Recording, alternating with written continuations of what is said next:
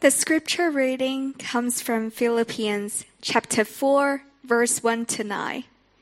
Please follow along on the screen or on your Bible.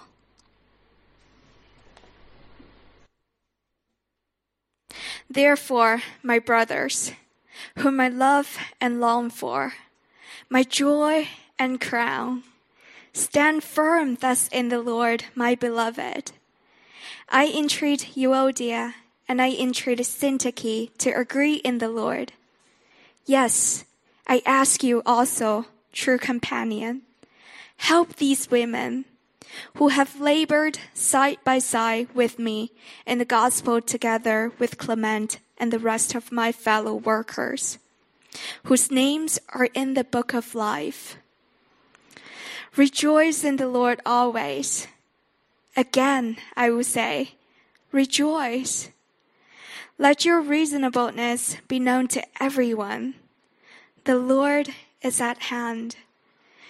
Do not be anxious about anything, but in everything, by prayer and supplication with thanksgiving, let your requests be made known to God. And the peace of God, which surpasses all understanding, will guard your hearts and your minds in Christ Jesus. Finally, brothers, whatever is true, whatever is honorable, whatever is just, whatever is pure, whatever is lovely, whatever is commendable, if there is any excellence, if there's anything worthy of praise, think about these things what you have learned and received and heard and seen in me, practice these things. And the God of peace will be with you. Amen. Thank you so much, Iris. Um, it's great to see uh, all of you virtually. At the moment, we would love to be back together physically, but as you're online and in your uh, home, wherever you are, I'd love you just to pray right now for God's word to really engage in our hearts. So let's bow your heads and pray.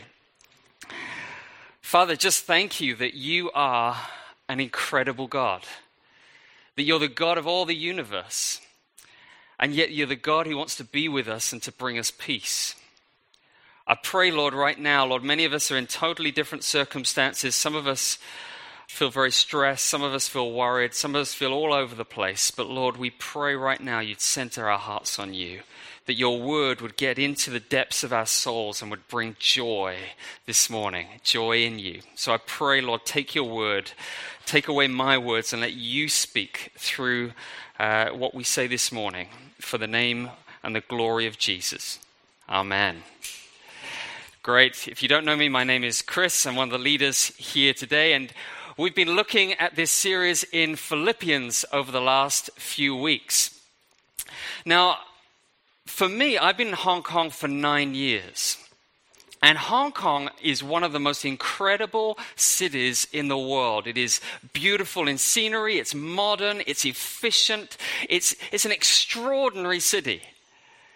But if there's any word that I would say doesn't describe Hong Kong, it would be the word peace. And maybe also the word joy. Because you see, in Hong Kong, we're a hurried, anxious, stressed people. And there's also so much division and conflict that has been taking place, particularly over the last year or so. And so, this passage is we're going to look at with Paul writing to a pressured, anxious people. And he's going to take them through in the first two to three verses. He's going to look at um, dealing with some relational, bringing relational peace to people. And then he makes a promise in verse 7. He says, The peace of God will be with you. And then he says in verse 9, The God of peace will be with you. This passage is a promise of peace, not just to the Philippians, but to us right where we are, right today, whatever circumstances you're in. God wants us as God, as His people, to be a people who love and walk in peace, no matter what our circumstances are. So, the question we're going to look at is how do we get to be a people of peace this morning? Well, maybe let's just first start thinking about what actually is peace in the Bible. Well, let me tell you what it isn't. It isn't just being chilled out and having a laid back personality. Uh, because often people who are very laid back can struggle to really care about the real realities of life. So they just want to chill.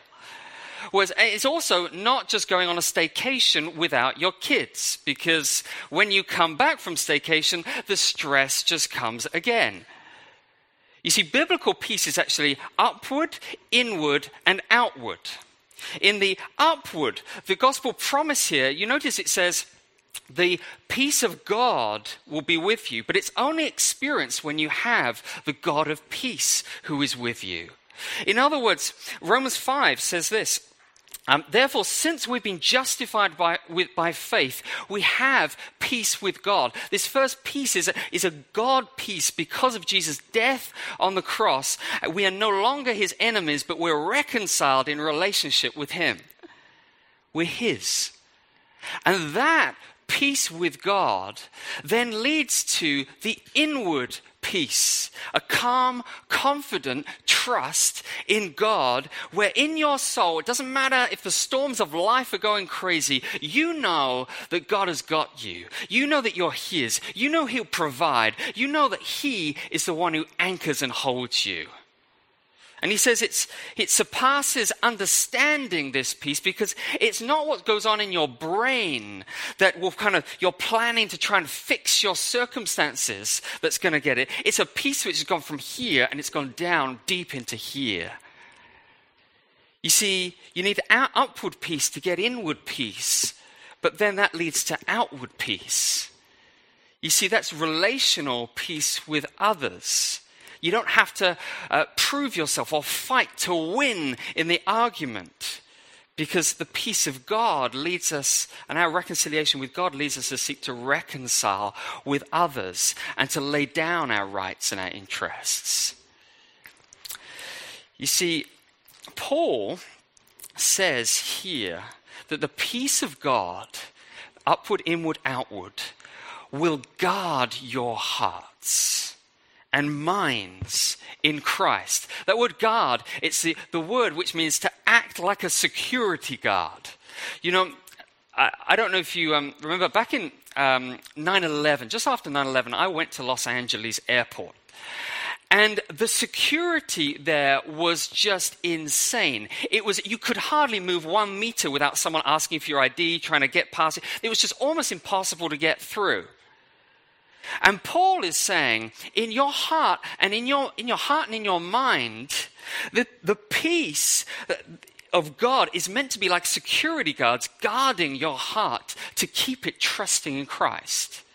You see, you hear you're getting fired, and worry comes along saying, Oh, what about the future? And the peace of God says, Let me see your ID, worry. You, you, you, you see all your friends are getting married and you're still single, and fear of missing out comes to you and says, You should worry now. But the, the, the peace of God says, No entry, FOMO. You, you, you've been hurt, resentment and bitterness are eating away at heart. They're trying to get into your heart, and the peace of God says, Access denied.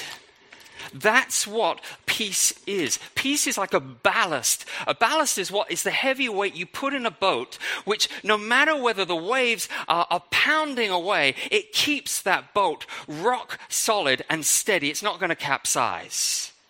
That's what the peace of God wants to do in us as a community. Do you want that kind of peace in your heart and in your relationships? Well, Paul is going to show us how do we get to take hold of that peace. So, if we remember over the last three chapters in the book of Philippians, Paul, um, Paul has been writing to anxious, tr- anxious, troubling times. Paul's in prison because of the gospel, and he's awaiting trial and possible execution. The Philippian church have been under pressure from outside, and relate, there are relational tensions inside the church. Paul has told the Philippians, guys, we're on the same team. We're united with our minds set on Christ, putting Him uh, and others' interests before our own. We're going to follow and imitate the J curve, where the way down is the way to life. The way of dying to self is the way to resurrection power. We put our hope and our minds on knowing Christ, heading towards that goal. It's been inspirational stuff. It's been a great sermon Paul has been preaching. And you'd have thought that would be enough for the Philippians to go away. Great, we've got peace now. But Paul says, no, gospel preaching, even reading scripture or spiritual disciplines, though they are vital in the Christian life, Paul says, first of all, that if we're to be a people marinated in peace, we've got to take hold of the first path of peace, which is we need to walk that path together. This is verse 2 and 3. For here he gets specific and he names Euodia and Syntyche, two women who aren't getting on with each other. And we don't know exactly why, but it seems to be not a, uh, a major sin issue because he doesn't rebuke them, but it seems to be a preference issue. Like, I like hymns, she likes rock music, we don't get on. But why does he name Euodia and Syntyche and entreat them? Urge them. You see, what he's saying is this kind of conflict in the church is an issue. He's saying, don't let conflict just fester like an open wound. It says it may not feel like it's a massive deal for these two women not to be talking to each other, but there is a lack of peace here. And so he says, agree in the Lord, which doesn't mean have all the same opinions, but it means live in a harmony in Christ. Make Jesus and his honor and the gospel and your mission together more important than being right or getting your own way. Because you're on the same team. And your fighting is like trying to punch yourself in the face. It harms you and it harms the gospel. But then he says, okay, let, us deal with this. But then he says, true companion, help these women. And we don't know exactly who this true companion is. Some people think it's Luke. But, but what he's saying is, you're not just going to do this by yourselves. You know, I can tell you we need community to help us in our relationships and to have peace internally as well. I can't tell you how many marriages, how many family relationships, how many CGs and churches are divided and have issues and flounder because we've either brushed conflict under the carpet and tried to avoid talking about it, or because we're so independent and private and fearful of what others will think about us that we haven't invited anybody in to help us on the journey to peace together. You see, privacy kills peace because it leaves you wrestling with your issues in isolation without other mature believers that God has placed there to help you walk on that path towards peace. So let me encourage you. I don't know where you're up to, but if you are going through any either relational issues or just anxiousness in your own soul right now, don't walk it alone. Talk to a member of your CG. Come and talk to a member of staff or an elder. We want to walk it together because the way of peace is a communal journey. That's the first thing. The first path to peace is walk together. Second path to peace is this in verse 4. He says, Rejoice in the Lord always. Again, I'll say it, rejoice. I don't, did you, did you get what he said there? He said, In the midst of all the challenges, everything you're facing right now, rejoice in the Lord always. In Greek, the word always means always. And, and you, you know, you just received a harsh text from your boss. Rejoice. Your spouse just left the towel on the floor for the thousandth time. Rejoice.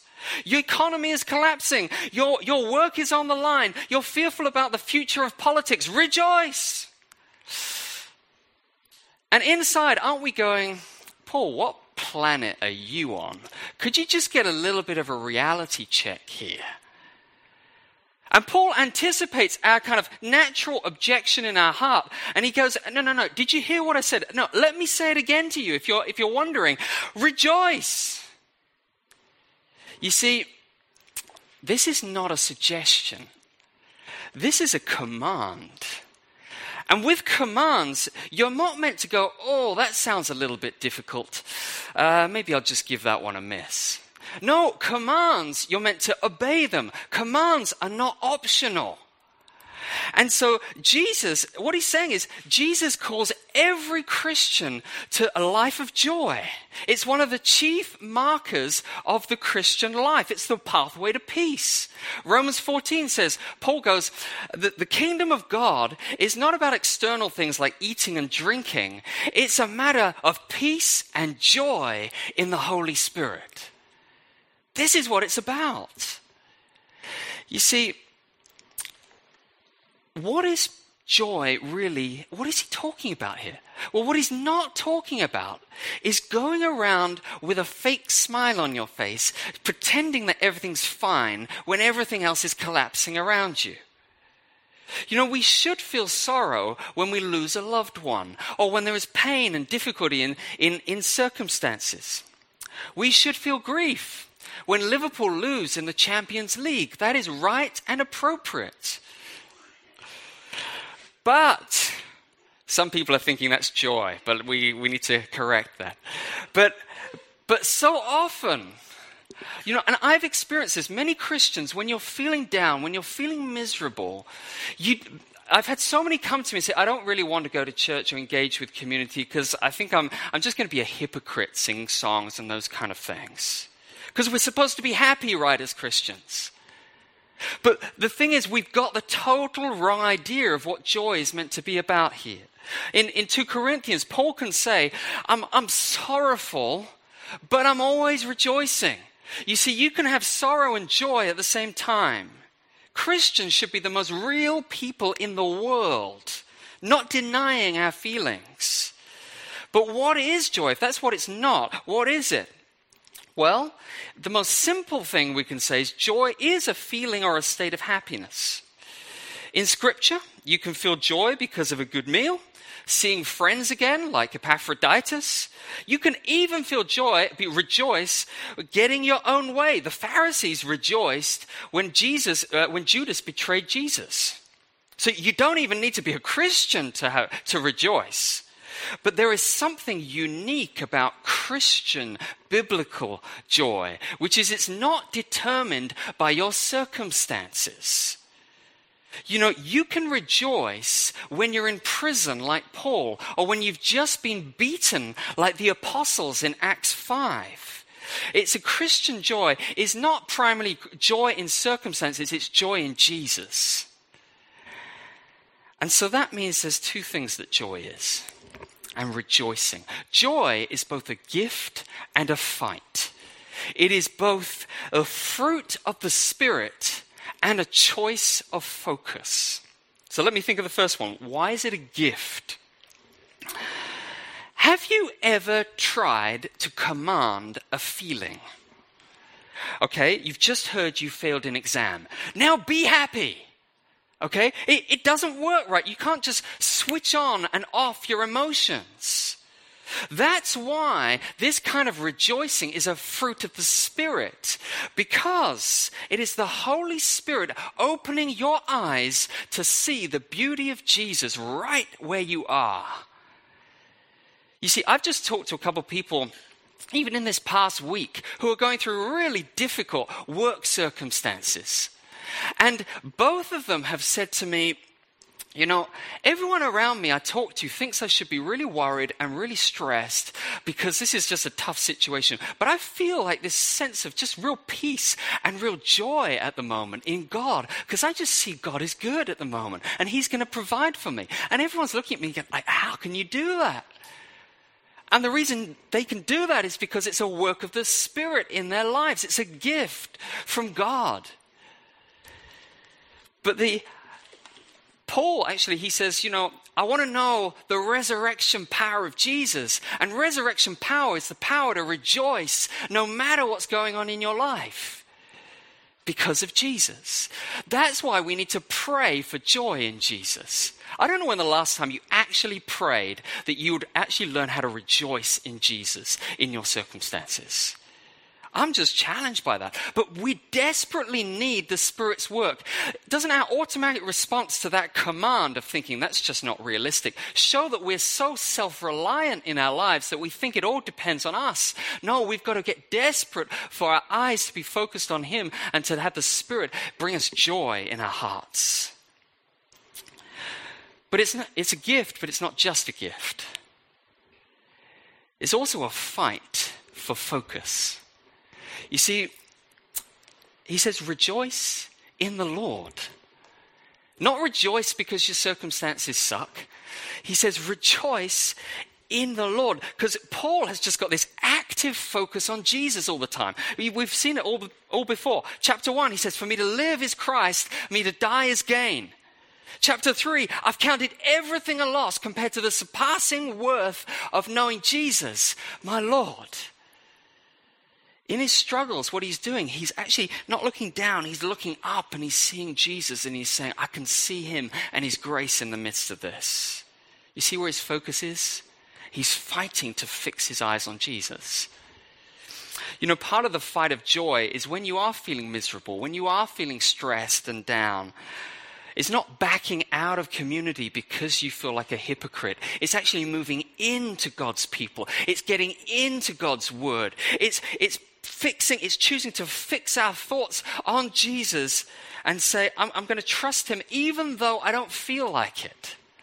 It's a fight. It's putting on Jesus centered worship music when you just feel like you've got no energy left to fight, just to help lift your eyes up to Him. It's pouring out your emotions to God and trusting Him and lifting Him with an expectancy that the Spirit will restore joy and peace into your heart in His timing.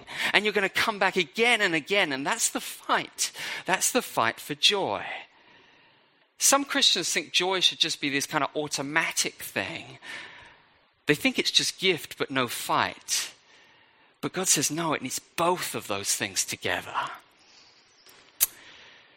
So, what do we fight with? How do we fight? What do we rejoice in?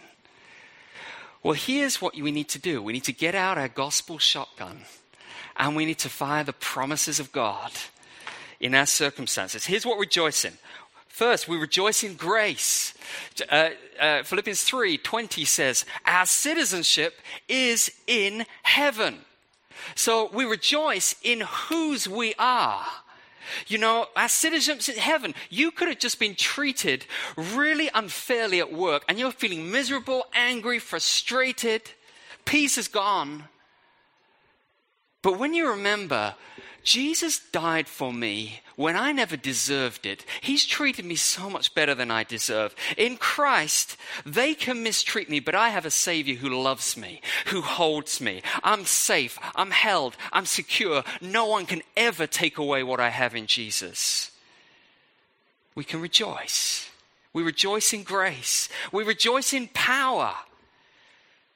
You wake up and you feel like you've got just to face a whole load of people or situations you just don't know how to face or you just don't want to. Anyone ever like that? Pull that gospel trigger which says, I can do all things through Christ who gives me strength. His resurrection power is at work in me right now. He's the Lord and He has this situation in His hands. He's changing me by His Spirit so I can be more than a conqueror today through Him. Jesus, let's go together and face this. I rejoice in power. I rejoice in grace. We rejoice in hope. You failed again. You feel the shame and stress of just constantly messing up. Or you're waiting, you're seeing other people's mess ups and you're waiting, you're longing for them to change. 3 21 says, We await a Savior, Jesus, who will transform our lowly body into His, to be like His glorious body. You say, Shame, I'm not going to live under you any longer. I have a Savior who is bigger, who is more glorious, who loves me. His love is deeper, His power is greater than any failure. And He can work right now in my life and in the life of the people around me because He's going to take today, He's going to transform it for His glory because He is near. He is coming back again and He's going to do a restoration work. And He's going to work even right now for His, for redemptive glory. We can rejoice in grace, in power, in hope. This ain't all there is. Our Savior is returning. The Lord is near. And as we learn how to fight in that and pray for the Spirit to work in our life, Jesus becomes more precious to us. The Word of God, the Spirit takes His Word and just warms your heart. Some of us don't experience that joy or that peace that joy is like a, a playmate with because our focus is so cluttered on so many other things. Our minds are so focused on our own plans that we often count following Christ as loss compared to the surpassing worth of everything else we want in our lives. But the path to the fortress of peace goes by the gateway of walking together and of rejoicing in Christ together. I want to just stop here um, and pause. We're going to come on to the last couple of points in a minute, but I want you to stop and either with the person next to you or if you're on your own, I've got a couple of questions that I want you just to reflect on, to talk about together. What gives you the greatest joy? Does that lead to peace in God? How are you fighting for joy and peace in Jesus right now in your present circumstances? So take a couple of minutes and then we'll come back and we'll carry on with the next part.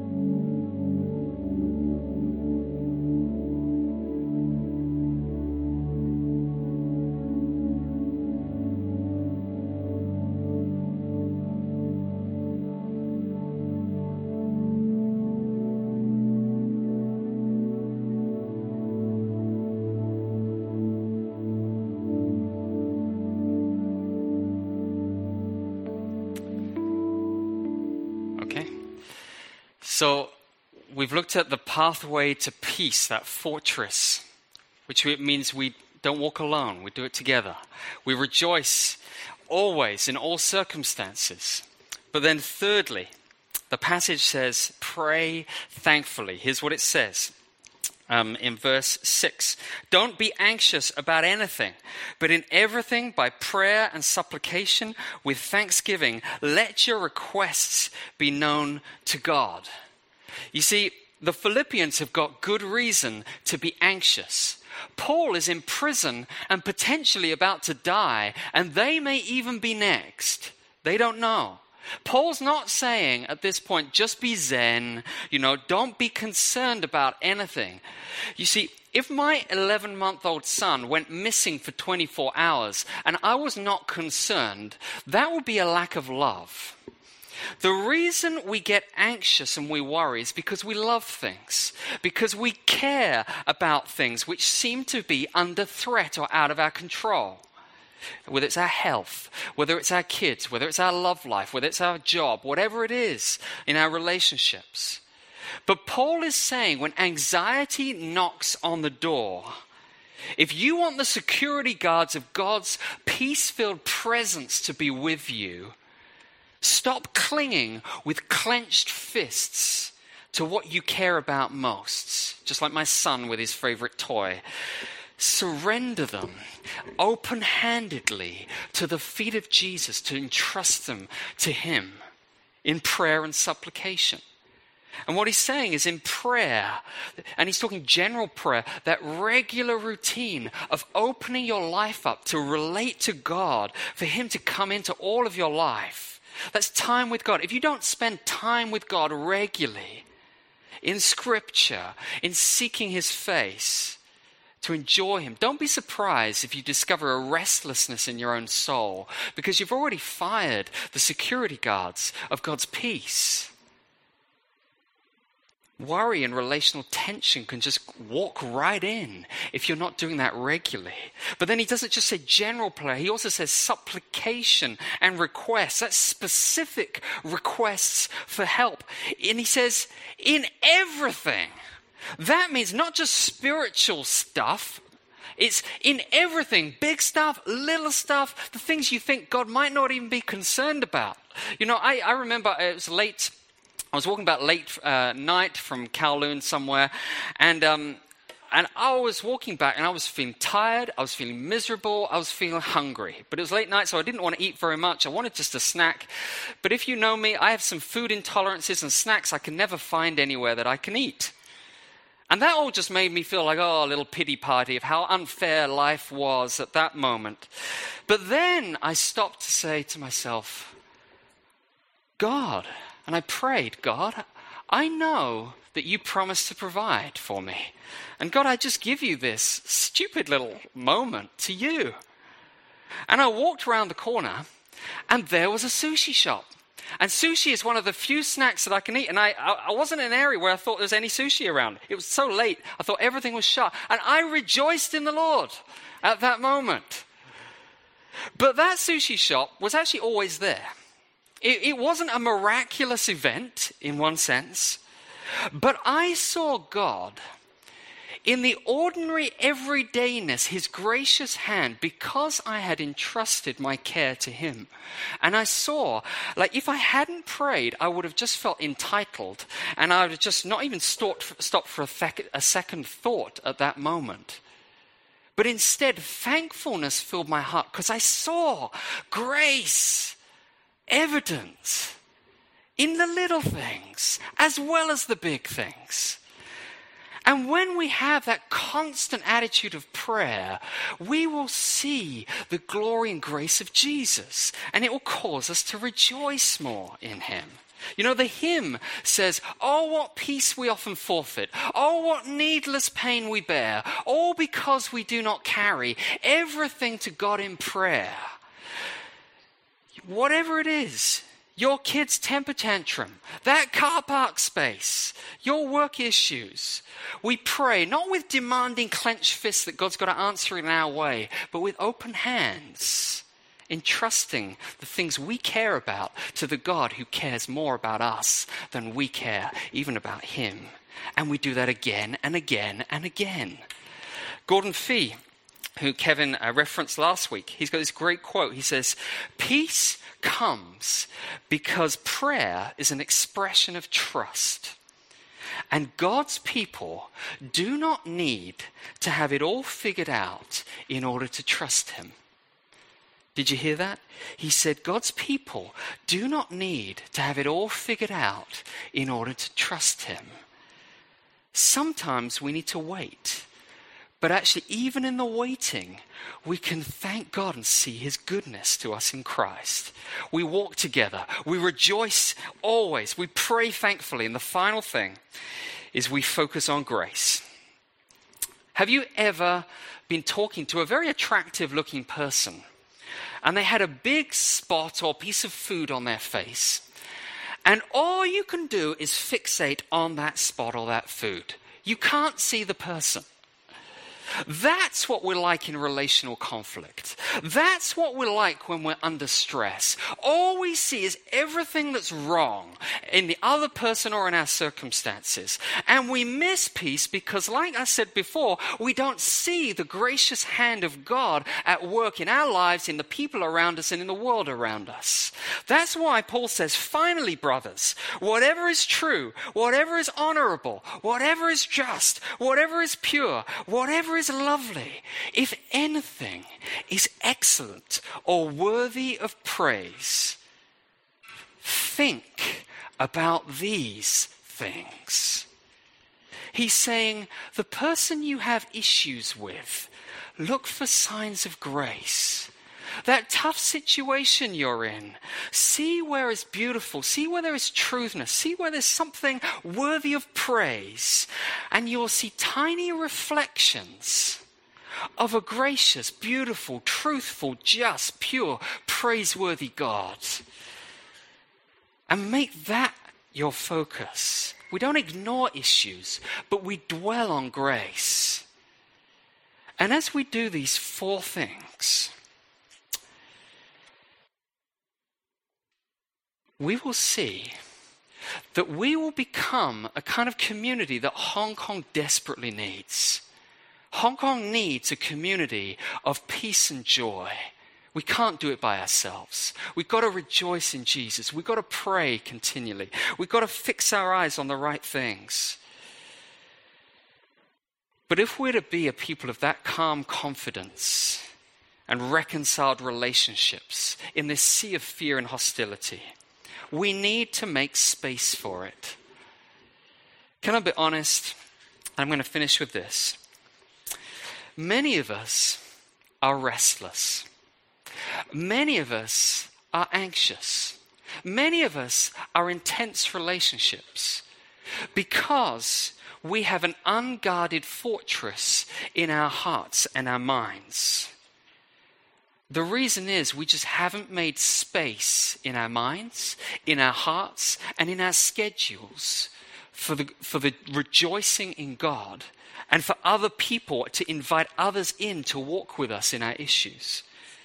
You know, anxious people cram their days full to try and be as efficient as possible. Anxious people are always on their phones. Anxious people are always listening to other anxious people and always uh, engaging with anxious news all the time. And that's what fills your mind. This church doesn't need more headless chicken, hurried people. It needs people who are pursuing the God of, God of peace so much that we're going to make radical decisions to make space to rejoice in Him. What does that mean? Well, just think do you plan in your week for time to rejoice in Jesus?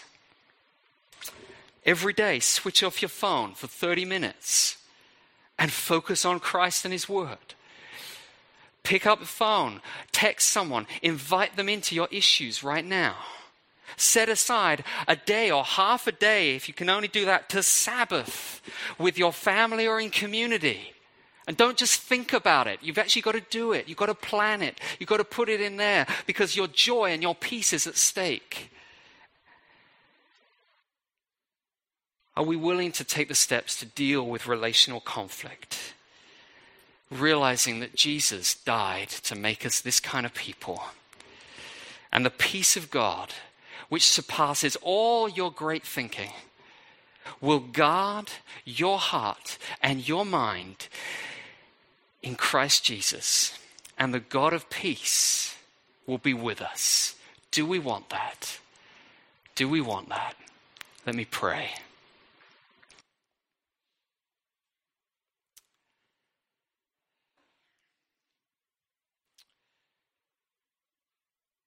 Maybe you just actually want to do business with God right now, just feeling, is there a restlessness in your soul? Maybe you're, you're actually just feeling um, just a bit out of sorts with God at the moment. And the idea of joy in Him seems a million miles away.